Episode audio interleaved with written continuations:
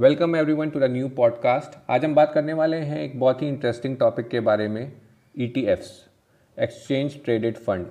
जिनको नहीं पता है ETFs के बारे में, या जिनको सिर्फ म्यूचुअल फंड्स पता है कि इन्वेस्टमेंट इंस्ट्रूमेंट है, वैसे ही एक ETF भी है।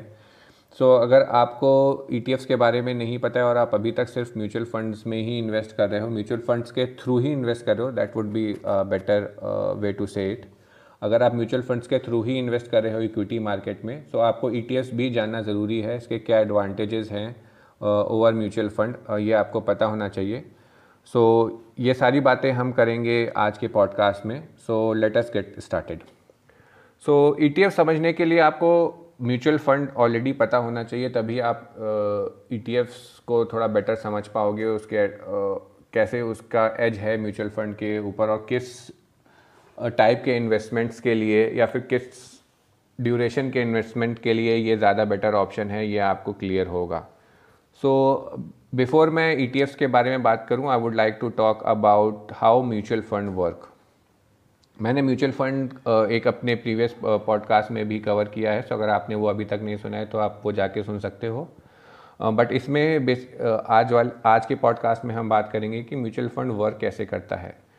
सो म्यूचुअल फंड इंडस्ट्री में एक कंपनी रजिस्टर्ड होती है जिसको हम बोलते हैं एसेट मैनेजमेंट कंपनी और AMC, जो कि एक रजिस्टर्ड कंपनी है, अंडर सेबी होगी वो। इट कुड बी, आपने अगर सुना हो कोटक के म्यूचुअल फंड्स होते हैं, HDFC के म्यूचुअल फंड्स होते हैं। सो इन सब एग्जांपल्स में जब आप कोटक ब्लू चिप बात करते हो, तो यहाँ पे जो कोटक है वो एक AMC है। So the first thing that an AMC decide is कि उसको किस टाइप का प्रोडक्ट और किस टाइप का म्यूचुअल फंड लॉन्च करना है मार्केट में। सो फॉर एग्ज़ाम्पल कोटक का एग्ज़ाम्पल लेते हैं, कोटक ब्लू चिप का, अगर कोटक का एग्ज़ाम्पल लेते हैं AMC का, एंड दे डिसाइड कि हमको एक blue chip mutual fund launch करना है। So they will launch Kotak blue chip mutual fund. So इससे इन्वेस्टर्स को क्या पता चलेगा, दो बातें पता चलेंगी कि कोटक AMC है और वो ब्लू चिप म्यूचुअल फंड ला रहा है। ब्लू चिप का मतलब कि वो इंडिया की जो बिगेस्ट कंपनीज़ हैं, जिसका जो काफ़ी सालों से बिज़नेस रन कर रही हैं, ब्लू चिप हम बेसिकली उन्हीं को बोलते हैं, और जिन जो काफ़ी बड़ी हैं मार्केट साइज़ में, जिनके प्रॉफिट्स काफ़ी अच्छे हैं और इनका एक हिस्टोरिकल डेटा अवेलेबल है। सो वो ब्लू चिप हैं, तो उस टाइप की कंपनीज़ में ये म्यूचुअल फंड इन्वेस्ट करेगा। सो कोटक ने अपना ब्लू चिप म्यूचुअल फंड निकाला, देन वो एक मैनेजर हायर करेंगे या फिर एक पर्सन हायर करेंगे जो कि वो फंड मैनेज करेगा, जो जिसको हम फंड मैनेजर भी बोलते हैं। सो उस मैनेजर का काम ये रहेगा कि वो पहले स्टॉक्स पिक करे जो कि इस म्यूचुअल फंड के अंदर आएंगे, और इट कुड बी लाइक वो 20 स्टॉक पिक करता है, 30 करता है, और मे बी 40 तक भी कर सकता है, डिपेंडिंग उसकी क्या अंडरस्टैंडिंग है मार्केट की, या उसका क्या थॉट प्रोसेस है उस पर्टिकुलर मैनेजर का। So let's say mutual fund इस म्यूचुअल फंड ने डिसाइड किया कि 20 स्टॉक्स के साथ जाएंगे। So they will buy 20 stocks, और उसको फिर वो उनके शेयर्स बाय करेंगे, और वो डिसाइड हो जाएगा कि अब ये 20 stocks for now are part of that mutual fund. अभी कुछ स्टॉक्स उसमें से परफॉर्म नहीं करेंगे, कुछ बहुत अच्छा परफॉर्म करेंगे। So it is now up to the mutual fund, जो म्यूचुअल फंड का मैनेजर है, टू डिसाइड कि कौन से स्टॉक्स कुछ टाइम के बाद हटाने हैं because they are not performing well, और या फिर जिन रीज़न की वजह से उनको बाय किया गया था, those are not applicable any longer. So they will remove certain stocks, they will buy new stocks, कोई नए कंपनीज ऐड कर सकते हैं, उन 20 में, या 20 से 25 भी जा सकते हैं, और कुछ जो एग्जिस्टिंग स्टॉक्स है उसमें एक्सपोजर बढ़ा भी सकते हैं, घटा भी सकते हैं। सो ऑल दीज जो भी डिसीजन हैं, ये सारे ये फंड मैनेजर लेता है, और वो मैनेज करता है वो पूरा म्यूचुअल फंड। सो इस सारी एक्सरसाइज का यही पर्पस है कि एंड में म्यूचुअल फंड एक अच्छा रिटर्न दे सके अपने इन्वेस्टर्स को, बिकॉज पैसा आपका लगा है। So they try to get the best returns for you. So इसीलिए हम म्यूचुअल फंड्स को एक्टिवली मैनेज फंड्स बोलते हैं, बिकॉज वहाँ पे एक मैनेजर है जो कि एक्टिवली मैनेज कर रहा है सारा पैसा आपका, कि कौन से स्टॉक्स हटाने हैं, कौन से स्टॉक्स में पैसा लगाना है, कब लगाना है, किस टाइम पे परचेज करने हैं, किस टाइम पे विड्रॉ करने हैं। So that why that is the reason mutual fund को हम एक्टिवली मैनेज फंड्स भी बोलते हैं। अगर आपको ये क्लियर हो गया है कि म्यूचुअल फंड्स कैसे वर्क करते हैं और वो एक्टिवली मैनेज क्यों हैं, so it would be very easy for you now to understand ETFs। ETFs भी एक पूल ऑफ शेयर्स ही हैं। जैसे म्यूचुअल फंड के केस में हमने बात की कि वो म्यूचुअल फंड 20-25 शेयर्स रख सकता है, बट म्यूचुअल फंड्स में कैसा है, वो 20-25 शेयर्स फंड मैनेजर डिसाइड करता है कि कौन से रखने हैं। ETFs में भी एक पूल है, बट यहाँ पे वो पूल प्री डिसाइडेड है। यहाँ पे कोई डिसाइड नहीं करेगा कि पूल में क्या होगा, पूल इज़ ऑलरेडी डिसाइडेड। अब वो पूल डिसाइड कैसे होता है, बिकॉज ETFs बेसिकली इन्वेस्ट करते हैं किसी भी इंडेक्स को लेके। सो फॉर एग्जांपल हम इंडेक्स वाला ही चूज़ करते हैं। ETFs could be gold based also. मैंने अपने एक पॉडकास्ट में बात की थी, अगर आपको गोल्ड म्यूचुअल फंड्स आप प्लान कर रहे हो लेने का, तो the best better option is कि आप गोल्ड ETFs में करो। सो अभी जब हम ETFs के बारे में बात करेंगे उस चीज़ का आंसर आपको यहाँ पे मिल जाएगा। सो ETFs में या तो गोल्ड अंडरलाइंग एसेट हो सकता है, या फिर बॉन्ड्स भी हो सकते हैं और इक्विटी भी हो सकता है। तो हम अंडरस्टैंड करने के लिए लेट्स टेक इक्विटी का एग्जांपल। सो इक्विटी में आपको पता है इंडिया में दो बड़े इंडेक्स हैं, निफ्टी 50 और सेंसेक्स। उसके अलावा और भी इंडेक्स हैं, मिड कैप का इंडेक्स है और स्मॉल कैप का इंडेक्स है, निफ्टी नेक्स्ट 50 है, नेक्स्ट 100 है। सो इस टाइप के इंडेक्सेस हैं इंडिया में। और इनमें कौन से स्टॉक्स आएंगे, किस बेसिस पे आएंगे, that is pre decided. So Nifty 50 में ऑलरेडी डिसाइडेड होता है कि किस फैक्टर्स हैं, कुछ कैलकुलेशन हैं जिनके बेसिस पे निफ्टी 50 में स्टॉक्स आते रहते हैं और जाते रहते हैं। बट ये बात तो श्योर है कि निफ्टी 50 में हमेशा टॉप 50 शेयर्स जो इंडिया के हैं सर्टेन पैरामीटर्स पे वो ही रहेंगे। अगर कोई शेयर सर्टेन ड्यूरेशन के लिए परफॉर्म नहीं करता है तो वो अपने आप बाहर हो जाता है और बेटर परफॉर्मिंग स्टॉक निफ्टी 50 में आ जाता है। तो जब हम ETFs की बात करते हैं, तो ETFs में जब आप इन्वेस्ट करते हो तो आपको फर्स्ट चीज़ जो डिसाइड करनी होती है कि आप कौन से इंडेक्स में ETF में करोगे इन्वेस्ट। सो फॉर एग्ज़ाम्पल किसी AMC का कोई भी, मोस्टली सारी AMCs का होता है, कोटक निफ्टी 50 हो सकता है, मोतीलाल ओसवाल का निफ्टी 50 हो सकता है, निपुण का निफ्टी 50 हो सकता है। तो these are the different Nifty 50 ETFs।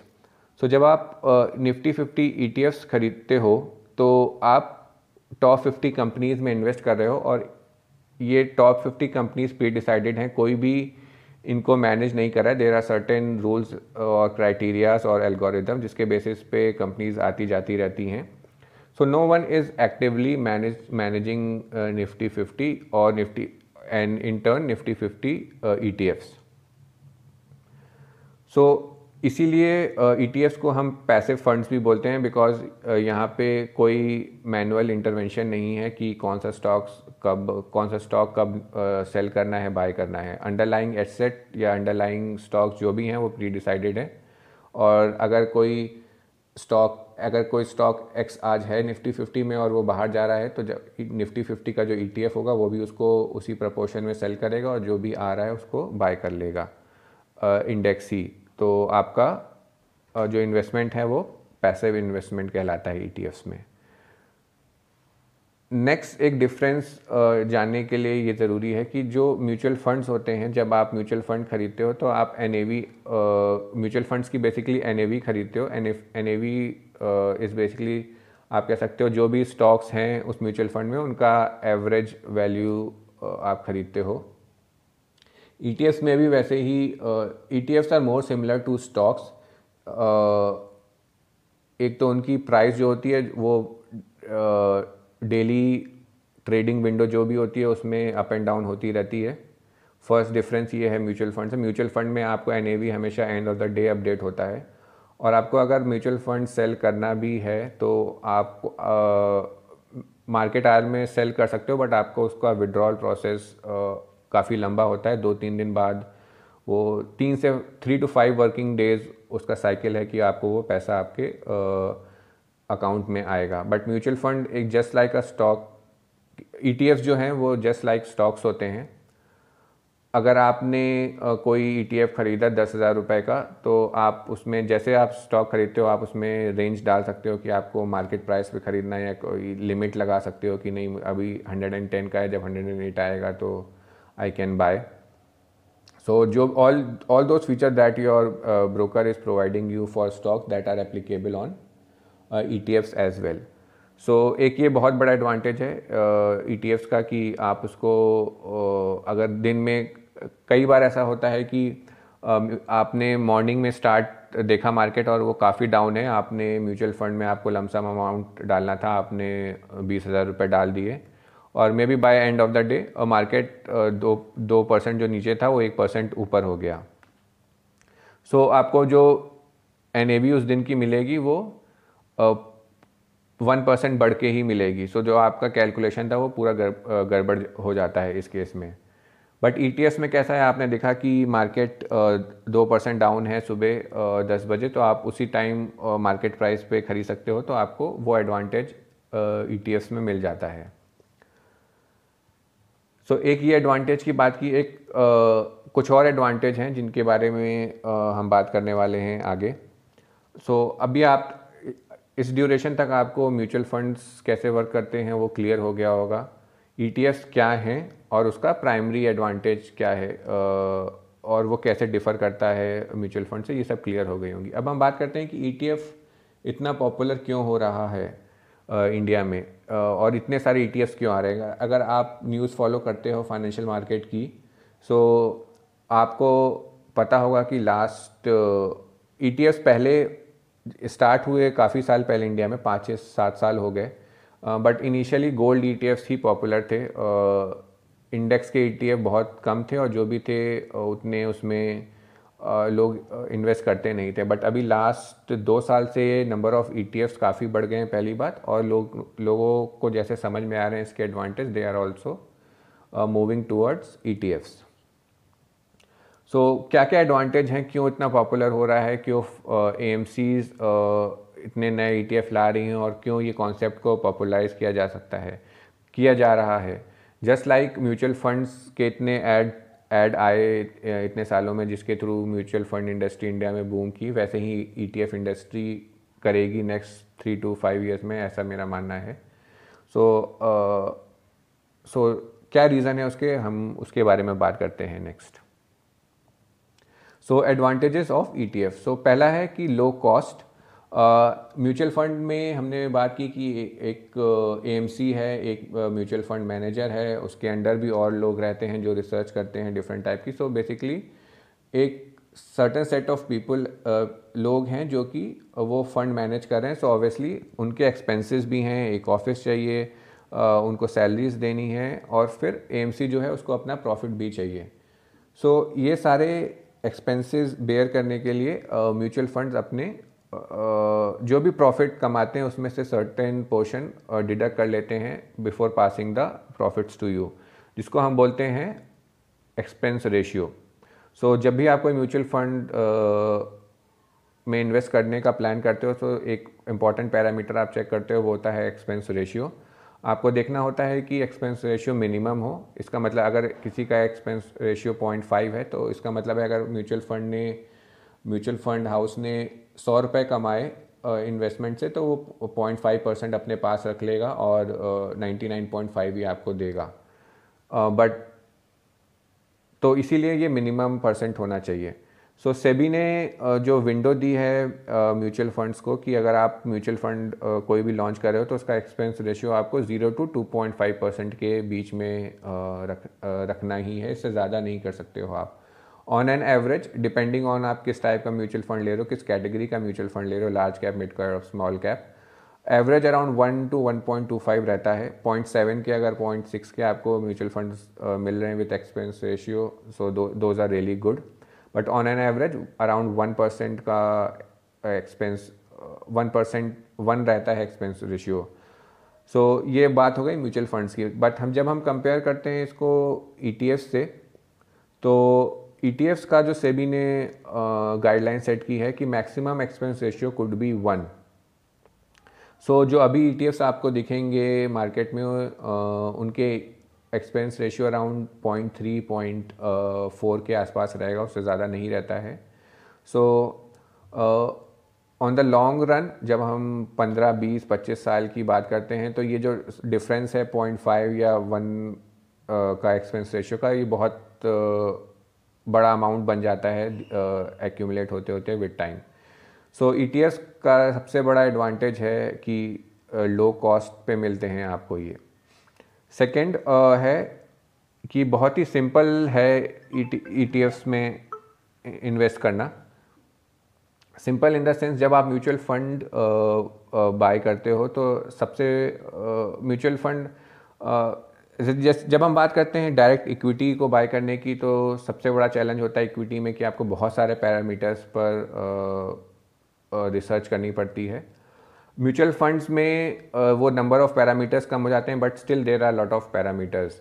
आपको जैसे हमने बात की एक्सपेंस रेशियो चेक करना पड़ेगा, उसका पास परफॉर्मेंस चेक करना पड़ेगा, AUM कितना बड़ा उसका साइज़ है उस म्यूचुअल फंड का, may be mutual fund manager की थोड़ी हिस्ट्री जाननी पड़ेगी।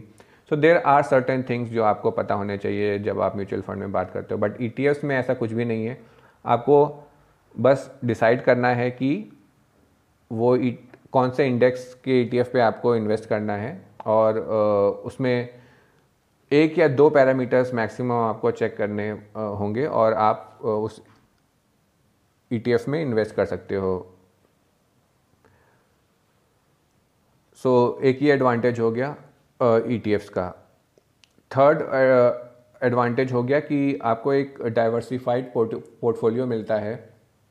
जैसे कि आप जब निफ्टी 50 के ETF में इन्वेस्ट करते हो तो निफ्टी 50 के इंडेक्स में एक तो 50 डिफरेंट कंपनीज़ हो गई और वो सारी कंपनीज अलग अलग सेक्टर्स की होती हैं। सो एक जो पोर्टफोलियो आपका बनता है वो एक डाइवर्सिफाइड होता है और ऑब्वियसली रिस्क कम हो जाता है। सो ये सारे एडवांटेज हो गए ETFs के। नेक्स्ट हम चेक करेंगे कि कौन से वो फैक्टर्स हैं जो आपको चेक करने चाहिए before you buy a ETF। So as I said earlier कि ETFs में सिर्फ 1 या 2 पैरामीटर्स हैं जो आपको चेक करने चाहिए। So the first parameter is trading volume. So as I mentioned earlier कि जब आप ETF खरीदते हो तो आप उसको एक नॉर्मल शेयर की तरह खरीद सकते हो। तो शेयर अगर आपने कभी खरीदे हो तो आपको पता होगा कि basically it's a game of demand and supply. अगर कोई शेयर बेचने के लिए रेडी है तभी आप वो शेयर खरीद सकते हो, अगर कोई दूसरे एंड पे सेलर नहीं है so you can never buy a share. So वैसे ही ETFs में buy and demand and supply का इक्वेशन रहता है। सो आपको देखना है कि जो भी आप ETFs जिस भी AMC का बाय करने वाले हो उसमें वॉल्यूम है कि नहीं, ट्रेडिंग वॉल्यूम आप चेक कर सकते हो कि अच्छा खासा है कि नहीं। ऐसा नहीं होना चाहिए कि दिन में सिर्फ 10, 20 या 10,000 शेयर्स ही एक्सचेंज हो रहे हैं। So then probably it's a new ETF या फिर उसकी में ज़्यादा इन्वेस्टर्स नहीं है। So for now time being you should avoid कि इन केस आपको कभी वो विड्रॉ करना पड़े आपका और वो ETF ग्रो नहीं कर पाया सो लिक्विडिटी प्रॉब्लम आ सकती है। But this is if you are investing for short term. Over long term ETFs popular होंगे और उसमें और इन्वेस्टर्स आएंगे सो वॉल्यूम अपने आप आएगा। सो अगर आप लॉन्ग टर्म की बात कर रहे हो तो मे बी आप बड़ी AMCs के ETFs बाय करो और वॉल्यूम उसमें अगर डिसेंट भी है अभी सो यू कैन अज्यूम कि वो with time with more investors वो वॉल्यूम बढ़ जाएगा। द नेक्स्ट इम्पॉर्टेंट पैरामीटर जो आपको चेक करना है वो होता है ट्रैकिंग एरर। इस पूरे सेशन में जो हम ETF के बारे में बात कर रहे हैं ये काफ़ी नया टर्म होगा, आपने शायद ना सुना हो। सो ETFs में एक कॉन्सेप्ट रहता है ट्रैकिंग एरर का। So as I mentioned earlier कि ETFs एक अंडरलाइंग इंडेक्स एक इंडेक्स को लेकर ही इन्वेस्ट करते हैं और जो उस इंडेक्स में स्टॉक्स होंगे वो इस ETF में भी होंगे। सो ट्रैकिंग एरर क्या बताता है कि जो इंडेक्स ने परफॉर्म किया है उससे कितना कितना ज़्यादा डिफरेंस है ETF का रिटर्न्स में। फॉर एग्ज़ाम्पल अगर निफ्टी ने लास्ट 2 साल में 30% रिटर्न दिया है, तो जो आपका इंडेक्स अगर निफ्टी 50 को फॉलो करता है, तो अगर उसने 48 या 49% दिया है रिटर्न, तो जो ये डिफरेंस है उसे हम बोलते हैं tracking error. So ideally tracking error नहीं होना चाहिए, बट थोड़ा रहता है बिकॉज बाइंग एंड सेलिंग जब होती है तो उसमें थोड़ा डिफरेंस आ सकता है, सेम थोड़ा सा 19-20 का डिफरेंस हो सकता है। बट आपको जो कोशिश करनी है वो ये करनी है कि जो आप ETF बाय कर रहे हो उसका ट्रैकिंग एरर मिनिमम हो, 0 के क्लोज हो। अगर आपको ऐसा ETF मिलता है तो वेल एंड गुड, आप उसमें इन्वेस्ट कर सकते हो with decent trading volume. So ये सारी बातें आई होप आपको समझ में आई हों, ये सारे एडवांटेजेस आपको समझ में आए हों। ऐसा नहीं है कि म्यूचुअल फंड को में आप इन्वेस्ट नहीं कर सकते हो, ETFs ही बेस्ट हैं। दोनों के अपने अपने अलग एडवांटेजेस हैं। जस्ट फॉर एग्जांपल मैं एक एडवांटेज एक एज, ऐसा नहीं है कि म्यूचुअल फंड एकदम बेकार हैं और उसमें आपको करना नहीं चाहिए। एक एडवांटेज में आपको म्यूचुअल फंड्स का भी एक एडवांटेज मैं म्यूचुअल फंड का भी डिस्कस करना चाहूँगा यहाँ before I close this podcast. Mutual fund में as I said actively manage funds हैं। निफ्टी का ETF जब आप लेते हो, निफ्टी 50 का, तो वो और आपको ट्रैकिंग एरर भी मिनिमम आप देखते हो। तो अगर निफ्टी 50 इंडेक्स लास्ट 3 सालों में सिर्फ 20% बढ़ा है, तो आपका जो ETF का रिटर्न होगा वो भी अराउंड 20% ही होगा। बट अगर आप म्यूचुअल फंड में इन्वेस्ट करते हो सेम 3 साल के इन्वेस्टमेंट होराइजन के लिए, तो वहाँ पे चांसेस हैं कि आपको because it is actively managed, वहाँ पे आपको आपके रिटर्न 25-30 और मे बी 35% तक जा सकते हैं, डिपेंडिंग कि फंड मैनेजर ने कितना अच्छा परफॉर्म किया है। सो वहाँ पे वो स्कोप है। बट जब आप ETF में इन्वेस्ट करते हो तो वो चांसेस, हायर रिटर्न्स के चांसेस नहीं रहते हैं। इसीलिए यहाँ पे ETFs अगर आप लॉन्ग टर्म की बात कर रहे हो 15-20 साल की, तो ETF बेटर ऑप्शन होते हैं because mutual funds as per studies ये शो हुआ है कि कोई भी ऐसा म्यूचुअल फंड नहीं होता या बहुत कम ऐसे म्यूचुअल फंड्स हैं जो कंसिस्टेंटली 30 इयर्स तक 25 या फिर लेट्स से 15 इयर्स तक भी परफॉर्म किया हो उनने। सो जब हम लॉन्ग टर्म इन्वेस्टमेंट की, रियली लॉन्ग टर्म इन्वेस्टमेंट की बात करते हैं, तो ETFs का वहाँ पे एज है। बट अगर आपका इन्वेस्टमेंट होराइजन 3-5 या 7 साल का है और आपको पता है कि ये पैसे जो आप आज डाले हैं वो कुछ टाइम बाद आप विड्रॉ करोगे, तो म्यूचुअल फंड का थोड़ा सा एडवांटेज वहाँ पे रहता है। So depending on your needs, आपके क्या गोल्स हैं, आपके क्या प्लान्स हैं, फाइनेंशियल प्लान्स हैं, आपको डिसाइड करना पड़ेगा कि आपको कितना पैसा ETFs के थ्रू इन्वेस्ट करना है, कितना पैसा म्यूचुअल फंड के थ्रू इन्वेस्ट करना है। आई होप आपको ये सेशन इंटरेस्टिंग लगा हो, आपने कुछ नया सीखा हो, और अगर आपको ये अच्छा लगा हो तो प्लीज़ फॉलो मी और I keep on creating more such content on my podcast. Thank you.